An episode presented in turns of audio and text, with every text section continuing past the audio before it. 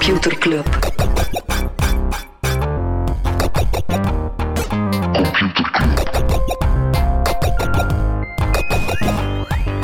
Computer Club. Hey Smolly, Hey Freddy. welkom, welkom terug. Welkom. Welkom bij Computer Club, een wekelijkse podcast over technologie.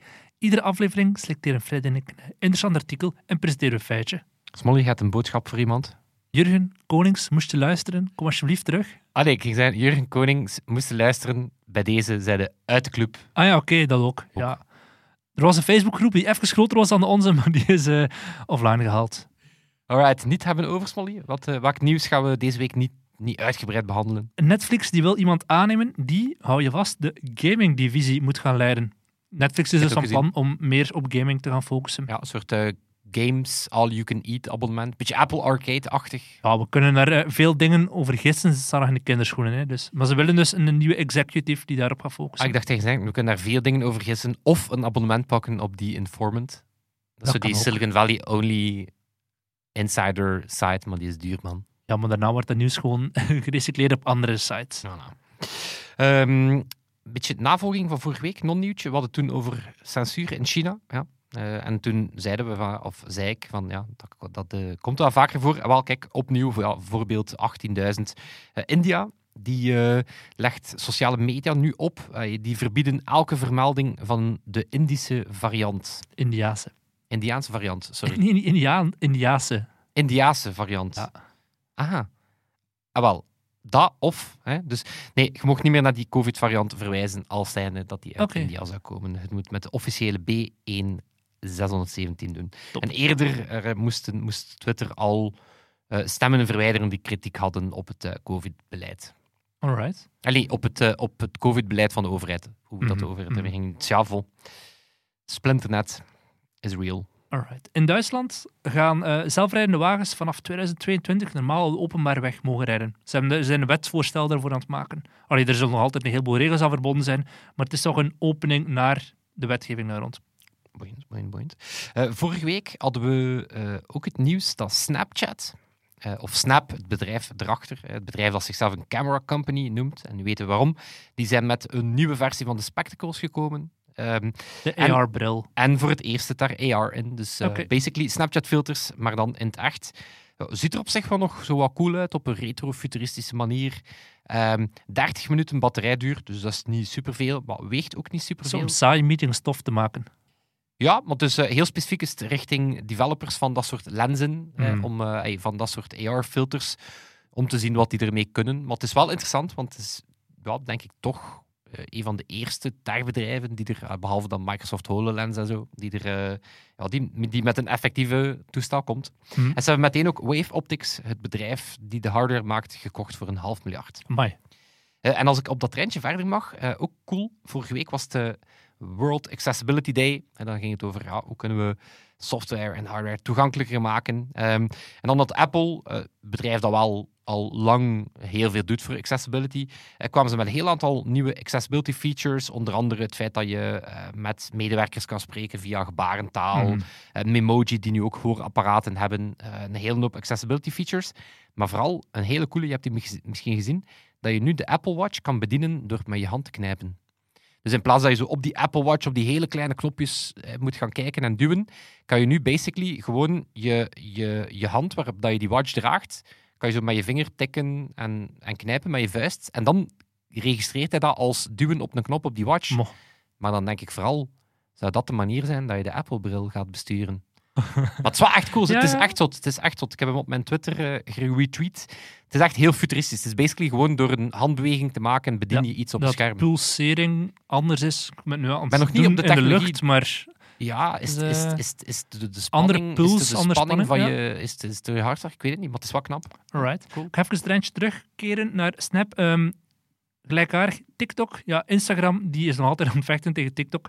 Ze willen nu creators meer analytics geven eh, als het komt op Reels. Dus Reels is zo de TikTok-variant de TikTok variant van Instagram. Dus we willen nu de, de professionele mensen die daarmee omgaan meer data, meer inzicht geven. Wat dat TikTok niet zo echt doet, zegt Instagram. Maar misschien kunnen we ons daarmee onderscheiden door eh, meer data te geven. Over eh, TikTok gesproken, ik heb dan een, een, een, een verder treintje. Ehm, de CEO van ByteDance, bedrijf boven TikTok en Doujin, eh, die vertrekt. Ehm, dus eigenlijk een van de vele eh, Chinese tech-CEO's die de afgelopen weken al aan het aftreden is. Ja, het zit er, tegen tussen Beijing en zijn eh, techbedrijven. Dus die man zegt zelf, ja, het was toch niet echt mijn sterkste kans. Maar ja, er zit sowieso meer achter. Jack Ma moet onder andere ook, of zal onder andere ook stoppen van, als president van een business program. Eh, Hupan University is een beetje het Harvard, maar dan eh, van de Chinese Business Schools. Eh, die stopt daar nu nadat hij het zes jaar geleden zelf heeft opgericht. Dus er is echt een massaal aftreden van elk groot Chinees techfiguur. Alright. Ja. Freddy, Voilà. er zijn nog heel veel dingen die we nu niet hebben besproken. Die Dat gaat komen in onze nieuwsbrief. hè. in onze nieuwsbrief. Nieuwsbrief.computerclub.online. Alright. Hoppa. Ga erin duiken, hè, Freddy? Ja. Google die heeft een paar jaar geleden echt iets heel interessants voorgesteld. Ik ging zeggen vet, het is vooral interessant. Het heet Lambda. En dat, eh, die technologie zal geïntegreerd worden in de zoekmachine van Google, later ook in de bedrijfssoftware van Google en op termijn eigenlijk gewoon in alles van Google. Maar wat is die Lambda Dat was een van de Google I.O. aankondigingen dan. Ja, dus Ja. de developerconferentie van Google, daar hebben ze dat voorgesteld. Lambda is een large language model.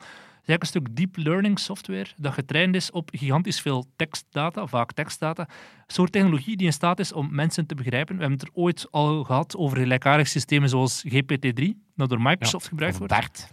Dat was eigenlijk het vorige. Ja, nee, Bert, dat is heet een grappige naam. Bert. maar Bert is het, de, de BERT. voorganger, denk ik, Ja. van, eh, van Lambda. Ja, Facebook die heeft ook een eigen technologie. Er is heel veel rond te doen rond die technologieën. Heel veel nadelen. Eh, ze hebben een bepaalde bias, daar hebben we het al vaak over gehad. Als het voor het gaat, die technologie die in staat is om te interageren met mensen. En als hij het woord dokter leest, dan gaat hij er eigenlijk al eerder vanuit dat dat een man is. En als hij het woord verpleegkundige leert, leest, dan denkt hij dat is een vrouw. Ja. Dus voor Als- mensen die iets minder thuis zijn in dat soort taalmodellen, het gaat al lang niet meer gewoon over een woord herkennen of een vertaling van een woord weten. Nee, maar het is gaat- echt gaat zo goed mogelijk uit de context begrijpen Ja. waarin dat een woord gebruikt wordt en de Ja. zin dat er... Ja. Dus dat hij inderdaad tegen Google zou een, een vraag kunnen stellen, in plaats dat hij letterlijk moet eh, de vraag stellen dat die Google-software eigenlijk on, on understand, begrijpt, waar je naartoe op zoek bent. En eh, ja, echt gewoon de context van woorden kan gaan... gaan Ga, je het, gaan- eh, ga je het straks hebben over Google Mom? nee, de dus nu, nee, search-toepassing zeg nu maar anders. Eh, wel, dat was, was een andere Google I.O. demo. En dat is, dat is denk ik een voorbeeld van waarvoor dat ze dan dat eh, Lambda-model gaan gebruiken. Eh, dat noemt multimodal search of zoiets in die naart. Ik weet niet voor wat de afkorting staat. Google Multitask Unified Model. Voilà, net opgezocht. Ehm, en dat gebruikt dan Lambda om nog veel slimmer op vragen te kunnen antwoorden. Ehm, bijvoorbeeld, hoe moet ik mij voorbereiden op het beklimmen van de Kilimanjaro? Eh, en dat gaat dan effectief gaan kijken naar, ehm, ja, wat is dat? Eh, Mhm. eh, dat is een berg, oké, wat komt erbij kijken? Dus die gaat niet meer zo gewoon puur kijken naar één oplossing voor een vraag, maar die gaat heel die vraag uit elkaar halen en dan effectief gaan kijken van, oké, in welke periode wil je die beklimming gaan doen? Wat is jouw ervaring? En dan gaat hij jou heel wat stukken informatie van over het hele internet aanreiken. Ehm, omdat voor mensen is dat een simpele vraag. En zo, Mhm. Wat heb ik nodig om dat te, eh, te beklimmen? Maar voor computers is dat heel moeilijk. Tenzij dat er een letterlijk Ja. SEO-artikel bestaat. Maar denk ik wel dat dan bestaat. Maar zo, hè, dus het feit dat die, ja, die context eigenlijk uit elkaar kan halen om elk stukje van die vraag Mhm. te beantwoorden.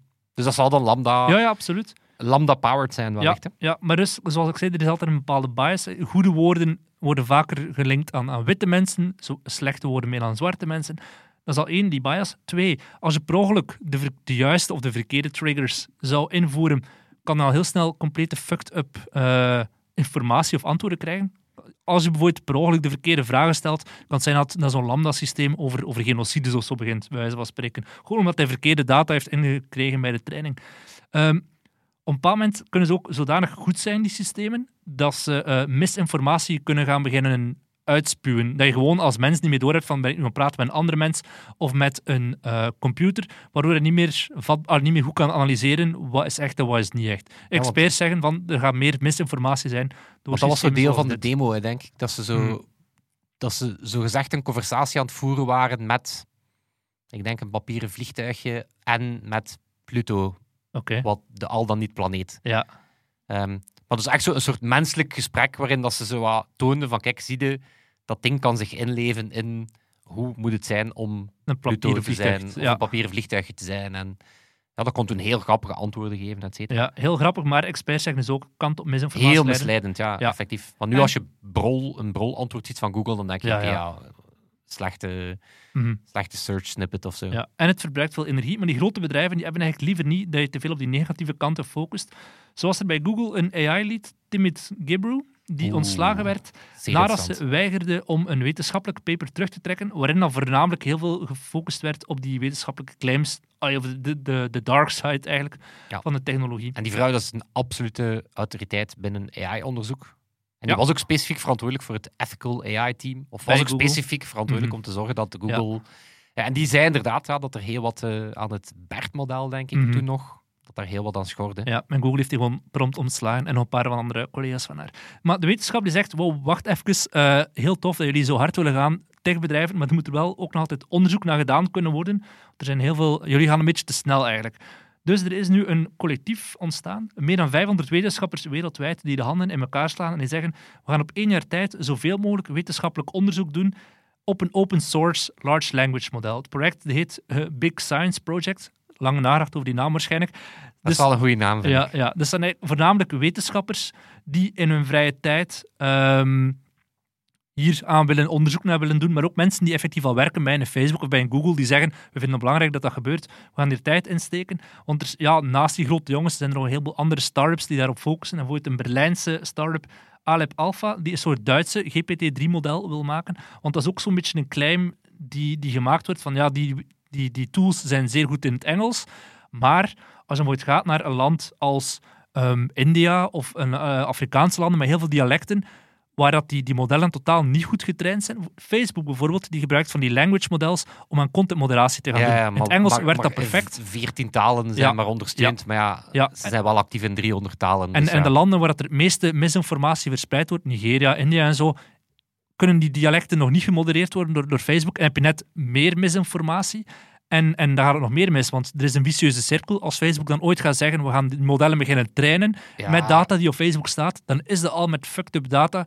Ja, het is een nog, vicieuze nog los cirkel. van inderdaad, nog, want wat, wat, wat, wat Boyd Bert denk ik vrij eh, revolutionair maakte, was dat het meteen in superveel talen werkt, omdat het Mhm. inherent om kan met meertaligheid. Maar dat pakt natuurlijk die context niet mee. Nee. Dat zelf al Inderdaad, je, woorden contentmoderatiemodel, vertalen. Mhm. eh, kan je dat inderdaad in 300 talen hebben, betekent nog niet dat je de nuance snapt wanneer dat we ergens over, eh, wanneer, wanneer dat iets satirisch is in een bepaald land. Om niet te zeggen dat dat ook gewoon te koer, zelf in het Engels of in het Nederlands Ja, moeilijk is. maar dat is ook zo moeilijk om. Er is vaak wordt een woord context toegekend die op de ene plek wel kan. En met dan neonazis die voor naar melk beginnen verwijzen. En zeggen dat ze heel veel melk drinken, omdat dat wit is en superieur en zo. Maar als je er niet bij nadenkt, dan denk je, ja, melk is gewoon nuance. Allee, dat is gewoon objectief Ja. gezien. Maar melk. daar weiger ik wel zo te... Want dat is dan zo... Dan wordt dan gezegd, ah, het is moeilijk om door te hebben wanneer dat iets meme is Mhm. en wanneer niet. En oké, ik denk dat dat soms, soms opgaat puur op de frase. Maar als je die frase in een context ziet, als je die frase in een, in een historiek kan plaatsen, Pepe dan... Frog, die ook gewoon een kikker is, hè. Maar dan Ja. in een context... Voilà, maar dat, ik ben vrij zeker dat moesten ze er hard moesten ze er een best voor doen dat ze wel, wel degelijk zouden kunnen verschil maken tussen Hmm, iemand die een Pepe post als alt-writer Ja. of iemand die... het Ik weet kinderfiguur. niet of dat ze het nu nog zouden doen, maar hè, die, die een onschuldige Pepe post. Ja, ja. Boeiend, boeiend, Ja, boeiend. maar dus, ja, wat ik ook heel cool vind, die 500 wetenschappers, dat zijn niet alleen techies, want in Silicon Valley zijn er voornamelijk wel techies die, die, die eraan werken. Bij die wetenschappers zijn er ook mensen die de ecologische impact nagaan, of die gaan kijken van hoe kunnen we hier op een verantwoorde manier die data gaan verzamelen. Ehm, of die vertaalslag naar die kleinere talen van wat kan er daar misgaan of niet. Dus het is heel cool. Een jaar lang geven ze zichzelf de tijd om ja, een soort reis tegen de klok van die, die Silicon Valley boys zijn aan het knallen. Wij gaan hier ja, met, met z'n allen zo snel mogelijk toch wat wetenschappelijk onderzoek doen om dat hopelijk te kunnen bijsturen in de juiste richting, voordat het te laat is. Ja, nobel. Ja. Ook wel, wel, het voelt wel laat om eraan te beginnen. En je zou weten, die reis tegen de klok. Ja, en ze doen het bijna allemaal vrijwillig. Ze hebben wel wat geld gekregen van de Franse regering voor nou, de, de supercomputer te gaan gebruiken, om hier echt wel onderzoek op te doen. Maar die mensen zelf doen dat grotendeels vrijwillig. Cool. Zeer cool. Dus Als je het eh, vrijwillig doet, is er wel een, geen kans dat je ontslaan wordt door Google. Nee. Dus dat is wel positief. En ze weten ook, het model, het open source model dat wij gebruiken, is zodanig log en, en eh, te groot eigenlijk, dat ooit, het heeft geen commerciële bedoeling. Is niet dat ze kunnen zeggen, wanneer een model trainen, dat dan verkocht wordt. Ja. Trouwens, over die Google-ontslagen. eh, de head of AI dan, zal dat zijn, die heeft eh, vorige week in de nasleep van I.O., of tijdens Google I.O., voor het eerst ja, daar iets over gezegd. En hij zei, ja, het is wel een, eh, een, een reputa reputatieklap. Mhm. Ja, Want hoe ja, cynisch het is is het daar wel al lang... eh allee. Ja, ja. Ja, cynisch dat het inderdaad dan zo wat... Hier, we hebben wetenschappers in dienst gehad die de ethische kant van dit moeten onderzoeken. Oh, fuck, het komt ons niet goed uit doordat ze We onderzoeken. gaan ze Ah, ontslaan en dan weg. zo, ja, het was wel reputatieschade. Ja. Ja. Nee, nee, nee. Arme reputatie. Die large language models, dus zeker in de gaten houden. Binnen een beperkte kring kan dat, kan dat zeker goed zijn, maar als we dat voor alles gaan gebruiken, is het toch wel een eh, kanttekening die moet getekend worden of geplaatst worden. Whatever. Freddy, Een kanttekening, yes. die moet getekend worden. mag, ik, eh, mag ik een eh, feitje kopen? Ik ga een jingle jingle doen. Ja. Computerklas. Hopla. Oké, zeg Smolly, checkt dit. Ik ga je iets tonen. Heb je je broek nu uit? Ja. Ja, inderdaad. Nee, wat is dat? Checkt. Wat zie, wat zie je? Dit is zo... Een het, huis. Het huis van Kanye West, precies. oh, specifieker, specifieker. Wat maakt dat? Het is- we zijn Het is naar een... allemaal dezelfde kleur. Zo heel eentonige, zandkleurige woonkamer. eh plant, precies zo in de slimste Nee, het mens. is zo, het is zo super, het is zo super slick Ja. interieur, zoals mijn lief er mij aan de lopende band doorstuurt. Oké, En wel, waar we hier naar kijken, Smolly, is Villa Saraceni. oké. Nu, wat maakt Villa Saraceni zo opmerkelijk? Dat daar duidelijk geen kinderen wonen die de boel eh, onordelijk maken. Ja, behalve het feit dat het zeer proper ligt en Symmetrisch esthetisch. allemaal. En eh, fantastisch. Ah, wel, het, eh, het is opmerkelijk, want die villa bestaat niet. De afbeelding dat ik jou getoond heb, ik zal ze in de, in de show notes linken ook, ja, die is volledig CGI gebaseerd, volledig gerenderd. En ja, ik heb daar een tof artikel over gelezen, dat heet render porn. Ehm, ja, dus dat is eigenlijk, als je daarover nadenkt, dat is hilarisch, want niet alleen zijn we nu aan het verlangen naar andere mensen hun interieur, we zijn ook aan het verlangen naar interieurs die zelf niet bestaan. Dus dat zijn specifiek ja, computer-generated ruimtes die super aesthetically pleasing zijn. Ehm, Om dan op Pinterest of zo te delen. ja, en het is zelfs zo dat er al een salontafelboek van bestaat. Er bestaat zelfs een koffietafelboek van, eh, van Gestalten, Dreamscapes en Artificial Architecture. En het is interessant, want het, het komt enerzijds veel meer voor dan je denkt. Ehm, want soms wordt het visueel, eh, wordt het functioneel gebruikt. Bijvoorbeeld de, sinds 2014 al maakt IKEA zijn volledige catalogus CGI. Dus alles wat je in de IKEA-catalogus ziet, zijn Bestaat geen niet. echte interieurs. Dat, zijn, dat, zijn, dat is allemaal co- computer-generated. Ehm, dus dat wordt soms gebruikt om een mooi designvoorwerp in een mooie context te plaatsen. Hè. Dan zeg je van, ja, weet je, of ik kan hier effectief ergens een huis gaan zoeken, of ik render het eh, Mhm. mooi er rond. En inderdaad, zonder slordige randanimatie. Ehm, maar het is ook een ja, soort eh, visuele En waar zit het ASMR. verschil dan met Dus een de gewone andere use case, de dan- andere use case is dat het gewoon puur om de aesthetically pleasing kwaliteiten van die afbeelding gaat. Maar waar zit het verschil met de renders dan architect maakt? Van een... Ah, dat is, een, dat is een interessant spectrum. Kan je Ah, ja, inderdaad gewoon zeggen, Ja. ja. het, is, het, is, het, is, het is dat. Hè. Het is inderdaad dat je zegt van, je gaat, ehm, je gaat, je gaat misschien een bepaald interieur eens renderen om dat te doen, maar je gaat er dan zodanig ver in dat het fotorealistisch wordt. Oké, Eh, ja. Want er is dus een hele cultuur van ja, accounts die dat soort eh, foto's posten. Ik weet al, want ik zeg het, ik krijg er eh, van Katrien ongeveer vier per dag door. En Smolly, om het stuk dan helemaal hip te maken. Hè, dus het is een stukje... ehm eh, dus render porn is een stukje ook ASMR, maar natuurlijk, er bestaan ook al NFT collectibles. van. Oh, uiteraard. Dat ik nu, nu ga tonen zijn... eh, je hoort dat, dat ik het je ga tonen, want ik ben de micro hier omver aan het knallen. Dat zijn... Dat is nu wel aan het laden. Wat is dat op Super Rare? Wow, Dat is heel vet. Ja. Toys. Dus dat zijn, ja, dat zijn heel specifieke kleine, kleine ruimtetjes. Kleine... Biedt er een halve Ethereum op. En die is nu waarschijnlijk 10 euro waard of zo. Ik heb geen idee wat dat de laatste kost, maar Eh, kijk niet meer. twee Ethereum. Wow, Dat valt nog mee, hè? Dat is toch wel een paar duizend euro eh, voor een digitaal prentje. Voor een digitaal prentje, voilà. Voor een, eh, een klein digitaal huisje. Cool. Cool, hè? Yes, heel Wat is cool. render porn? Ik vond, een, eh, ik vond het wel een cool genre. Het bestaat. Top. Yes. Zeg Smolly, Yes. eh, in mijn stuk eh, een topic dat, eh, waarvan ik weet dat een aantal mensen in computerclubs zoals Olly dat heel belangrijk vinden. Ik denk dat we in de, het clubhuis er al over gepraat hebben, maar nog niet in het echt. Molly, als je iPhone of je, je Chromebook of je, je, je smartphone kapot is, Aha, ja. dan moet die hersteld kunnen worden. Ja, ja. Ja, maar de grote vraag is, door wie? En met name in de VS is er nu een hele strijd. eh, en dat gaat om het right to repair. Ehm, dat lijkt heel vanzelfsprekend, maar dat is een heel, eh, een heel gepolariseerd topic. Topic waar dat er heel wat, eh, wat lobbying in gebeurt. Wat houdt het precies in?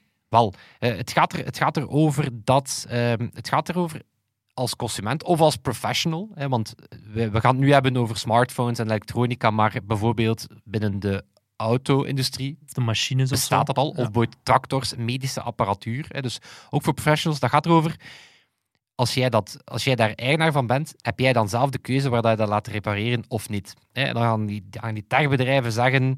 ehm, ja, nee, dat moet via ons. Apple of het is daar heel via ons, in, hè? Of het moet via erkende herstellers. Ja. Ehm, ja, wat heb je dan? Ja, dan heb je vaak geen keuze, lange wachttijden, dure prijzen. Ehm, en het artikel begint, en dat gaat dan over ja, super sympathieke dude, en die herstelt vooral Chromebooks voor scholen. Ehm, ja, Chromebooks zijn daar specifiek heel populair, omdat dat wel budgetvriendelijke toestellen zijn. Maar dan beginnen de dick moves. Dus Google, eh, zelf ondanks het feit dat ze met Chromebooks specifiek die, die education markt doen, was dan een dick move. Ehm, je kan bijvoorbeeld, de, ze gebruiken een heel specifiek soort wifi-kaarten. Dus niet gewoon diegene die je, die je algemeen kan, eh, kan bestellen. Nee, het zijn specifieke Chromebook wifi-kaarten. en die kan je dan als derde partij niet bestellen. Dus Mhm. die kan heel vaak scholen niet uit de nood helpen. Ehm, dus dat is een soort dik move die, eh, die dan vaak gebeurt. Hè. De onderdelen zijn niet toegankelijk. Je kan een bepaalde batterij niet opnieuw kopen. Een bepaalde poort. Apple is daar inderdaad ook de kampioen in. En die gebruiken dan een heel specifieke eh, connector die je enkel als erkende hersteller kan, eh, kan bestellen. Ehm een en ander heeft ook te maken met het feit dat die hardware gewoon slecht gedesigned is. En dan zeg ik niks over de chips enzovoort, maar bijvoorbeeld ja, alles wordt tegenwoordig aan elkaar gelijmd. Zowat in de, in de strijd om die, of in de, in de kweeste om die toestellen dunner en dunner te maken, Mhm. lijm je alles aan elkaar.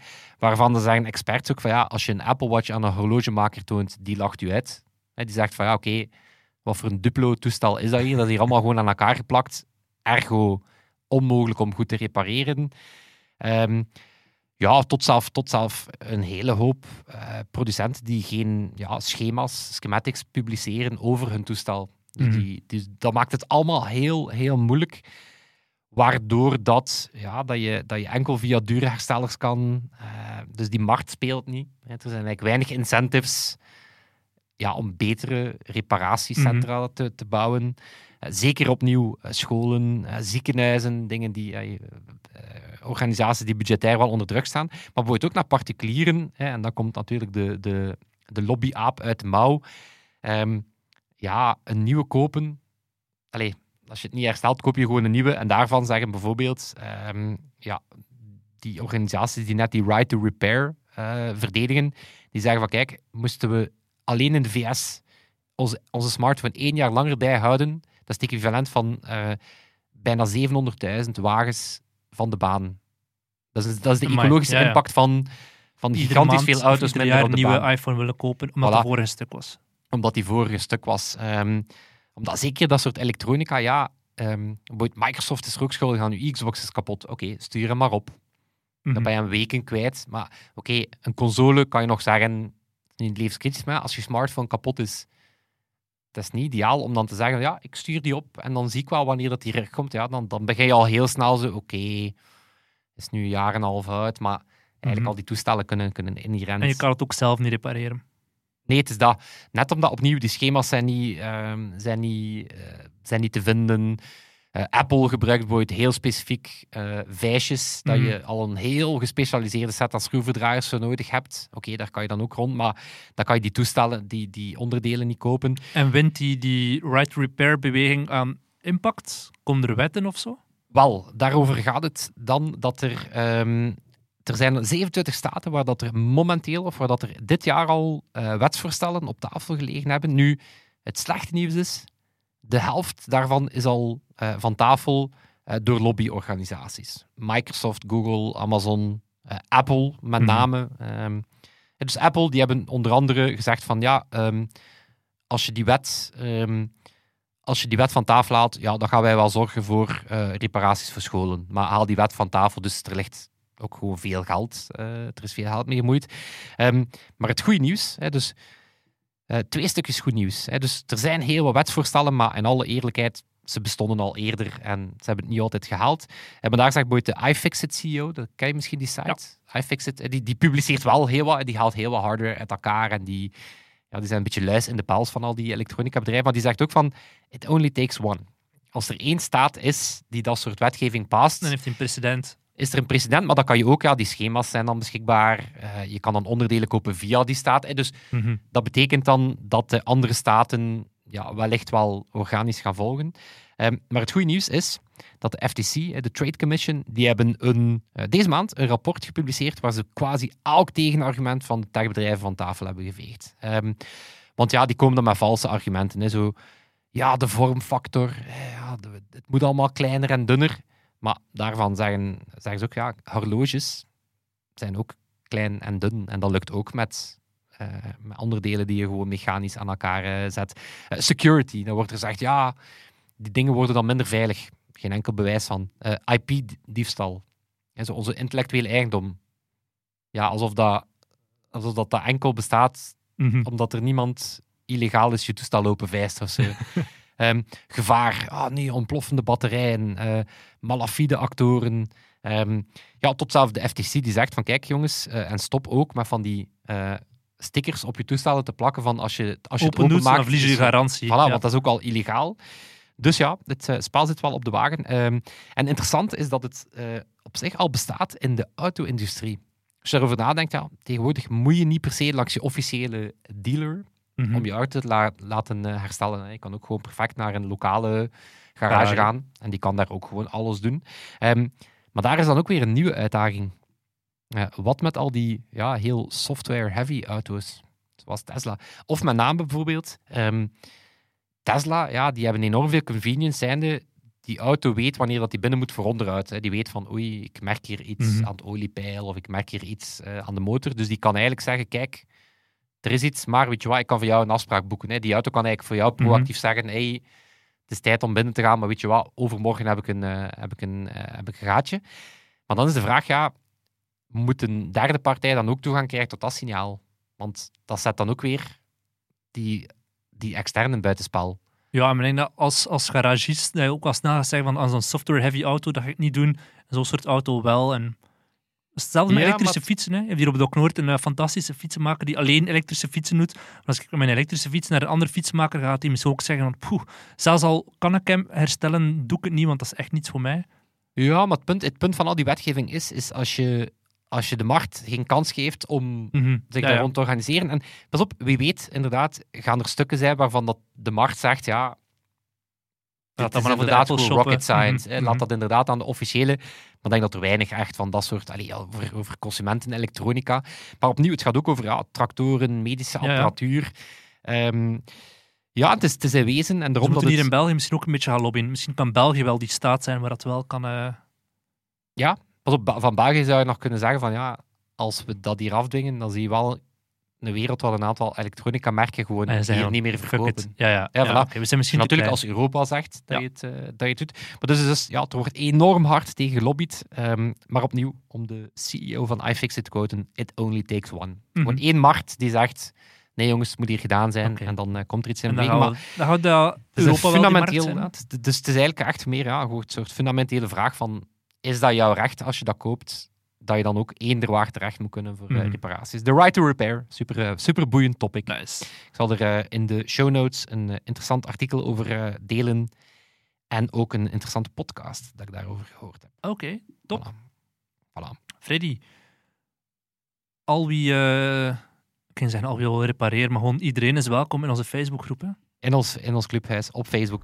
Het is daar, het is daar zeer plezant. Passeren veel interessante artikels Yes. en discussies. Oké, dan gaan wij enkel nog eh, onze amigo's Toon en. Sebastian. Toon, Sebastiaan, de edit, onze vrienden van de show. Iedereen uit Computer Club. En dat zal het zijn. Tot volgende Tot week. volgende week. Yo. Yo. Computer Club.